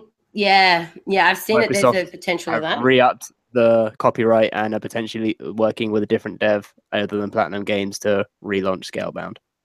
Yeah, and I mean we've seen other other IPs have um had that sort of thing happen before and it hasn't actually eventuated into a re-release of the game. But we're, we're really, really hoping that Scalebound isn't dead because if if I don't get to fly on a massive dragon with a whole heap of my friends and my dragons and just absolutely decimate, I'm just going to feel like my gaming life isn't complete. Mm. As do I. I want I want head I want to put my headphones on in game, drop some beats, and sl- with some dragons and slay some monsters. Exactly right. So yes, let, let's keep our fingers crossed for that one. All right, so uh, Netflix and chill. The first thing on the ticket for that today is War for the Planet of the Apes final trailer revealed. I know a lot of people watched the trailer under duress today just so that they know what they were gonna what they were gonna be talking about. Uh, I pretty much um I'm fairly confident that everybody here is relatively excited for this movie. Yeah. Yeah, I didn't watch the trailer because I don't need to because this is an awesome, awesome uh, series. So yeah, I expect nothing but the best from it. Absolutely. And so I'm going to pop a link. I've Pardon? still not watched any of the new ones. I said they're two for two in my book, so I'm expecting the third one to be good too. Yeah, right. Cool. Well, what we're not going to do is not spoil it for anyone. So I'm going to pop a link for that in the chat section right now for anybody who wants to go off and watch the trailer. But for those who don't, we're not going to put any spoilers. We're just letting you know it's out there. It's in the wild. It is happening. It's coming soon. And if you want to see the trailer, the link is in the chat section. Go and check it out. Moving on from that to Witcher. The Witcher. Netflix is producing The Witcher TV show. Sam, are you okay? Are you able to breathe right now? Send someone to check on me, please. Yeah. On the. Netflix, you're knocking it out of the park. This is fantastic. Um, we, you know, no, no spoilers. There's no trailer or anything out there. There's no casting information, but the author of the books, Andrzej Sapkowski, has given it his blessing. He's a creative consultant, and the man, I believe his name is uh, Tomas. Tomas is the cinematographer for CD Projekt Red. He designed and directed all the CGI cutscenes and trailers for the Witcher games, and he's going to be one of the main directors for the series. So Nice. they, they, they know Well, what they're this doing. I don't need to know this- anything else. They will knock it out of the park. This won't. This won't turn into a, a wing commander then. Oh no, Uh, they, they know what they're doing. Or Yeah. Halo Nightfall. Oh, Yeah. hey, I, Oh, you yeah. I actually like Nightfall. Stop. I like Nightfall wasn't bad. I, I, Yeah, I, I I thought like Nightfall Nightfall. was okay, but Adapt adaptation wise, I'm very much on the fence or the side. It's going to be how like Game of Thrones is to Song of Fire and Ice compared to how the Doom movie was. So Mm, I've got I've got high that- hopes. yeah, yeah, I, I think I think they'll adapt it well, especially with the author and, like I said, the cinematographer working with them. hmm Yeah, yeah, indeed, indeed. All right, so Sorry moving to the. Halo Nightfall fans out there. Yeah, you, yeah, you just rubbed up everything. I'll move on from that. Um, a, a shot from our past, the Dark Mhm. Crystal. Netflix is going Dark Crystal on us. Now, I don't know how many of you have watched this. I would hope everybody has. But the Dark Crystal, oh Uh, my God, I'm actually really excited for this. Talk about a I, I throwback. literally, I literally giggled when I read that tweet, like like a little kid. So yeah, Oh, yeah, this I can me hear happy too. right now. My only concern with it is that it's going to be released on American Netflix and Australian Netflix. So I might have to start game sharing with you, Eric, so I can like log into your Netflix or something. Mhm. but yes, I'm, I am actually quite excited for that one. It looks really good. It was such a a hit from my childhood. So yeah, this is really exciting. Uh, and wrap up this segment, uh, Blade Runner 2049 official trailer revealed. Who is excited for this? Because this is one of those, I think, more niche kind of things. I'm worried. Please don't mess this up. I, I'm excited. yeah, don't- don't. I I fear that it's going to be prequels, not sequels, like in in Star Wars terms. I- I feel it's going to end up going down the Phantom Menace route. Yeah, Mm. yeah. So everyone's sort of like cautiously optimistic. Mm, I'm not even sure if I'm optimistic. I'm just worried. just, just cautious. Ooh. Ouch. Okay. I look. I have to. I have to agree with Obi there. I am a little bit worried um, that they're just going to cheese it, and it's just going to feel a bit B grady. Mm. But I guess we'll Okay. have to wait and see. But for anybody who hasn't had a chance to check out the trailer yet, if you want to see what's going on in that realm, I've chucked a link in the chat section. So go and check that out after the podcast. But that does, in fact, wrap up all of our main segments. We're about to move into the What Grinds My Gears, where grown adults who love video games whinge about them. And it's a massive group therapy session. It's fantastic. So, in the meantime, while we're having our little group therapy session, if you have any questions that you would like to ask the panel today, pop them in the chat section. And for those who are listening to this after the fact, if you're interested in all the stuff that we've talked about and you're like, but I can't get the link, I wasn't in the live chat, go to www.realgamemedia.com and it will all be right there for you on the homepage. So, who would like to kick off what grinds my gears? I will. Please do. And it's it, it's been grinding me since release, and I still refuse to play the game because of it. And it's Resident Evil Seven, specifically Capcom's massive screw up with the collector's edition in the United Kingdom. If you're not aware, the collector's edition here came with the 20th edition art book, a giant house from the game, uh, along with like a USB stick that was a finger. It was only like a hundred quid and the game as well. I was all about it. I was like, boom, like get me in. I'm so happy. I pre I pre-ordered it in store, so you got the digital code to download early, and then like the concert the collector's edition was delivered to store. Day before release, I'm in the store. I'm looking at it early because I used to work there, so I get to look at things early. I'm like, and there's a tiny little break in the fence. I mean, it is barely noticeable. To the common eye, you wouldn't even know that there was a break. And I was like, I was happy to pay full price, whatever. Apparently, this was a big thing across all the all of them. They were all broken. So Capcom, in their instant fucking wisdom, decided to refuse to sell the collector's edition, recall them all, and then not sell them again and not do the collector's edition. So because of that, I refuse to play Resident Evil 7, and I'm a big fan of the Resident Evil like franchise, and they've ruined the franchise with shitty PR because they didn't they didn't apologize. There was no social media. I DM'd uh, their the Capcom uh, head of social media for the UK. No reply. There was no apologies. It was just we're recording this. F you gamers. So Capcom Oh, have lost a fan. That's a hell I'm, of a I'm really sorry gears. for your loss. Yeah. I like my collectibles. Yeah, But- we, we, we, I- we clearly are learning that. I, I hear you, dude. You know what? That's that's legit. That's fair. Yeah. That Yeah. is definitely a, uh, a legitimate what grinds my gears. I'm, I'm really sorry to hear that happen. That's Anyone with common sense to say, okay, we'll sell it with. It's we'll put it in the consumer's hands. Either you agree that it's a little bit broken and we'll take five pound off, or pay the full price, but it's on you, or that we'll recall it. Don't recall it straight away.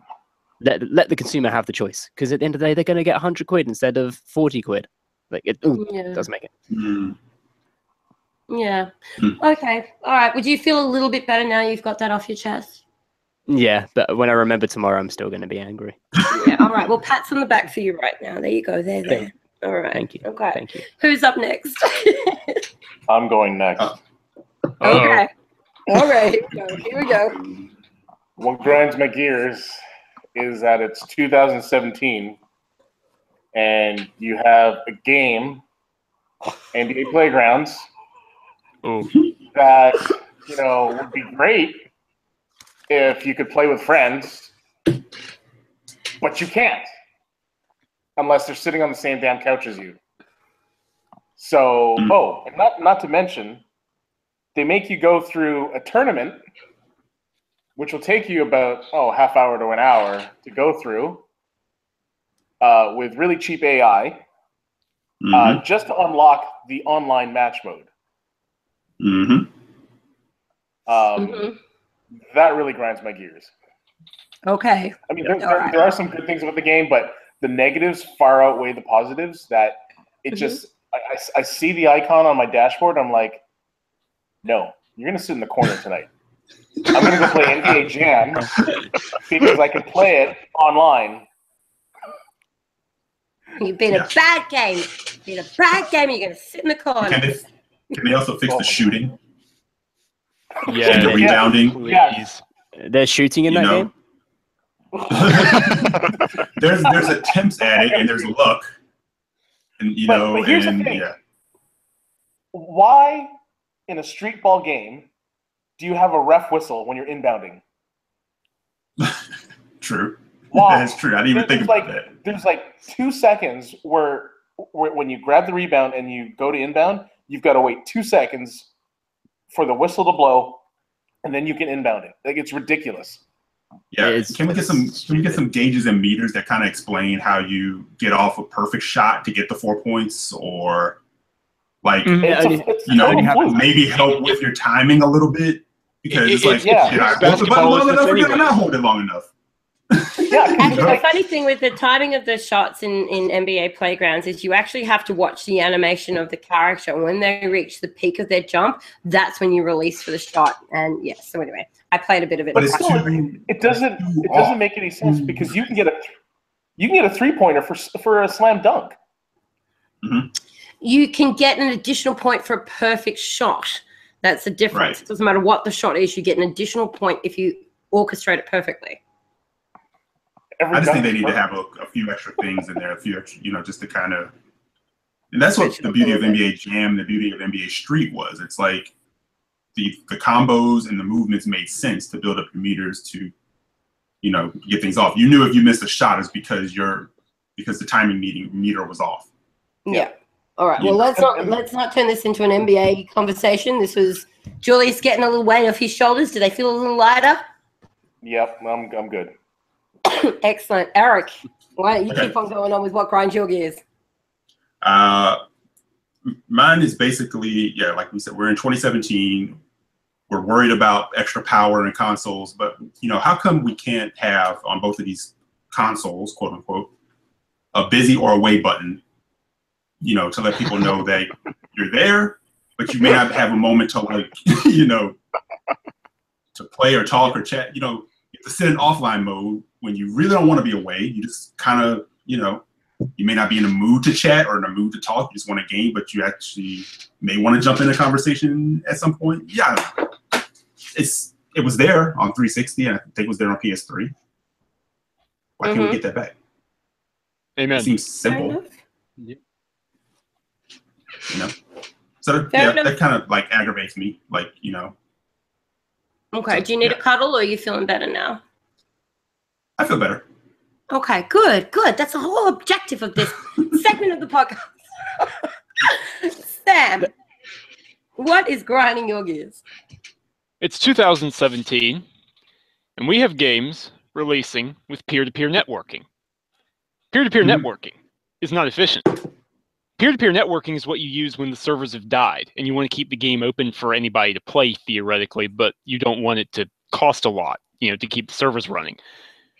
We have dedicated servers all around the world. There are different services, yeah, surfaces like you know um, what Microsoft is offering with their Azure cloud or the Gaikai streaming servers. The point is, there's plenty of data centers. Why do all games not have dedicated servers mandatory?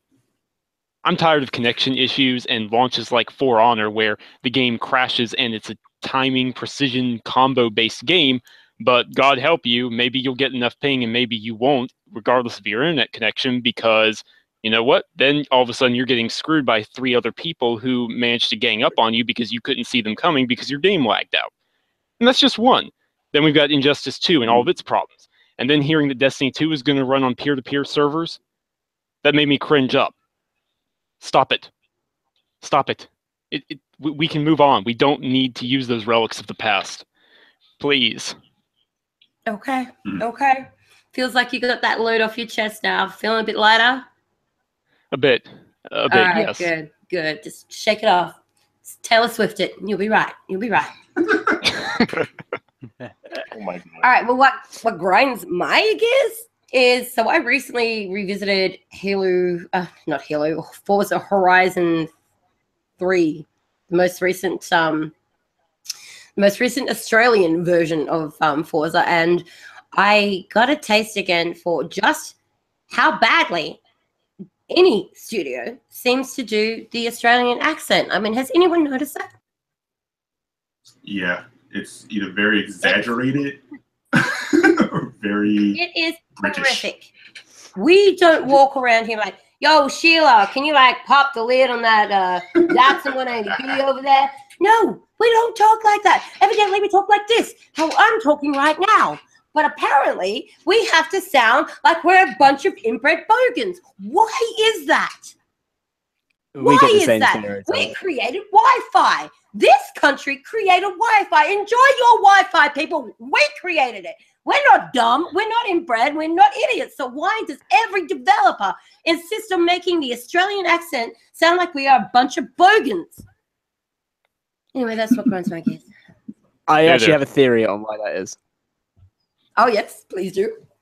It's because a lot of Americans, and this is speaking from first-hand experience, don't know the difference between America, uh, between Australia and England. They think it's the same accent. Yes. Mhm. Yeah. I, quite often I get asked if I'm from England or from Britain. I'm like, uh, you know, am I talking like this about the Queen and how the crown is all that matters? No, I'm not from Britain. I But every yes. convention I go to, so that people say to me, "So what's it like in Australia?" I'm like, "I don't know. I've never been."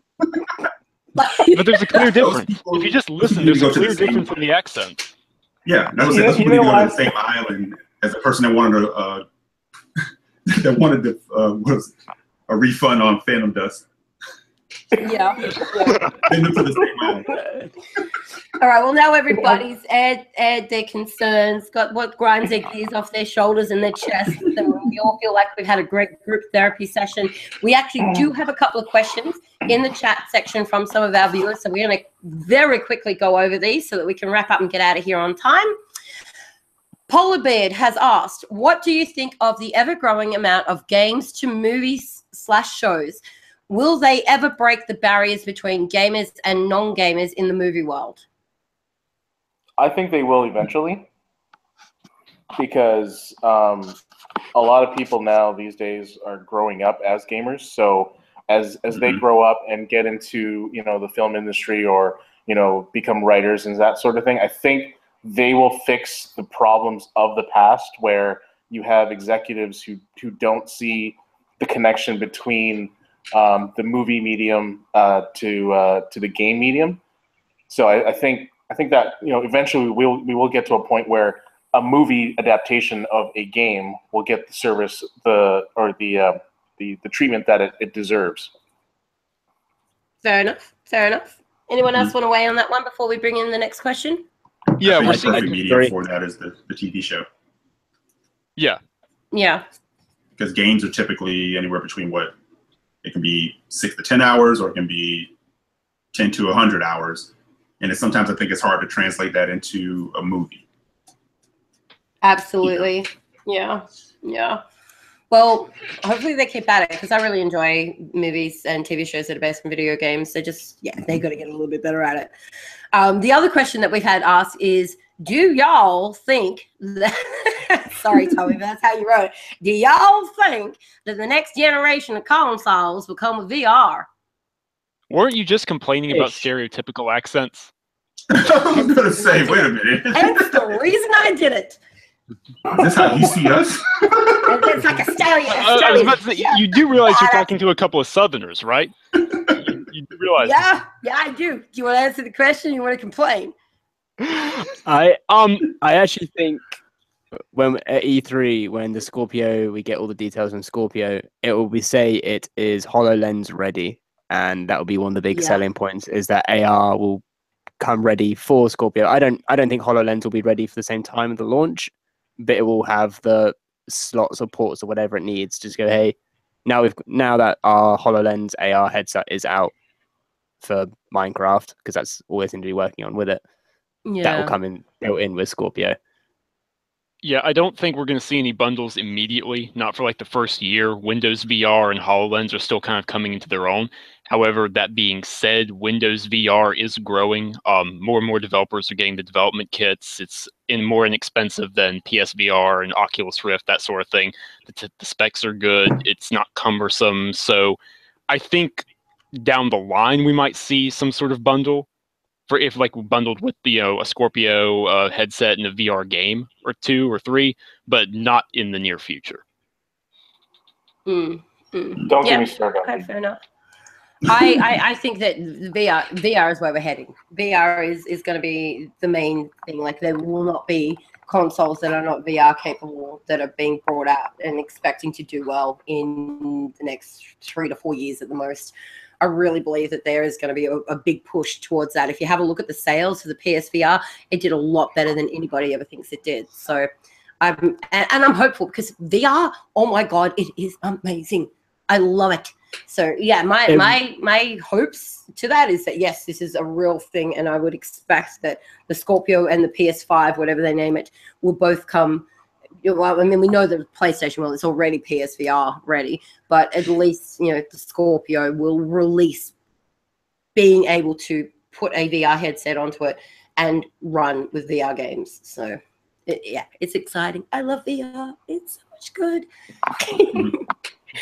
So on Until that we note, fix the issue with uh, with it being tethered, um, I'm not on board. Yeah, but the latency that I think that's a completely another that's a completely another That's a completely other. Yeah, Yep. yeah, we'll be here for an hour more if you if you even let me get close to getting into that. Uh, so what we are going to do, people, is we are going to go ahead and wrap up. I want to thank everybody who joined the live chat tonight. It was so amazing hear your thoughts on all of the things that we discussed, all of your input into the conversation, and it was so nice to see how well you all play together so well. It's lovely. thank you to all of our panelists for taking the time out to be here today, particularly Obi, because I believe it is about quarter to three in the morning for you at the moment. It is indeed. So yeah. so you've uh, you've done very very well to be here at this hour of the day. Everybody who listens to this later, please, by all means, if you're interested in anything that we've been talking about, make sure you go and visit the Real Game Media website. Absolutely, every topic we discussed today is detailed up there, so you'll have all the trailers and all the information, links, and beta codes you need. And on that note, Obi, would you like to do about OSD? Tell people where they need to go, what they need to do, how they can donate, and how they can support everything. If they head over to 8bitsalute.org you can donate there and learn all about uh, operation supply drop and 8bit salute which is the fundraising twitch gaming side of how we how we fundraise. It's military appreciation month right now so it's our big push of the year. So if anyone does have any sort of money anything that they can donate please head towards 8bitsalute.org and help us out that way Fantastic. Excellent. Thank you very much. Julius, I think you have a couple of updates for people about where they can find our podcast. Yep. Uh, just in case anybody uh, is interested, uh, we are on SoundCloud now, so we will be uploading a copy of this podcast for your listening pleasure uh, later tonight. And, or displeasure. I mean, take it how you see it. Never displeasure. and yeah, so yeah, you can uh, take it, take us with you. Indeed, indeed. Eric, have you got any final words before we leave? No, I just want to thank everybody for hanging out in the chat. The chat is always awesome. Um, and yeah, just uh, want to thank uh, Sam for being here at almost three in the morning. Thank you. Absolutely. Mr. Talbot, any final words? Just keep your eye on Real Game Media. We have a lot of stuff going on, lots of news that I really wish I could talk about right now, but we'll be able to talk about, you know, once E3 happens, impressions coming up. Good stuff. Good stuff. Keep checking the website. Absolutely. So yeah, we, we do have a lot of information coming up for you soon. We are going to be streaming for Operation Supply Drop again next weekend. So make sure you pay attention to our Facebook and Twitter accounts for more details on that. We will be back in two weeks' time with the finals of the debate where it will be myself going head to head with Anchorman V. You know it's going to go down. But in between then and now, play games, have fun, be kind to each other. And this has been another Real Game Media podcast.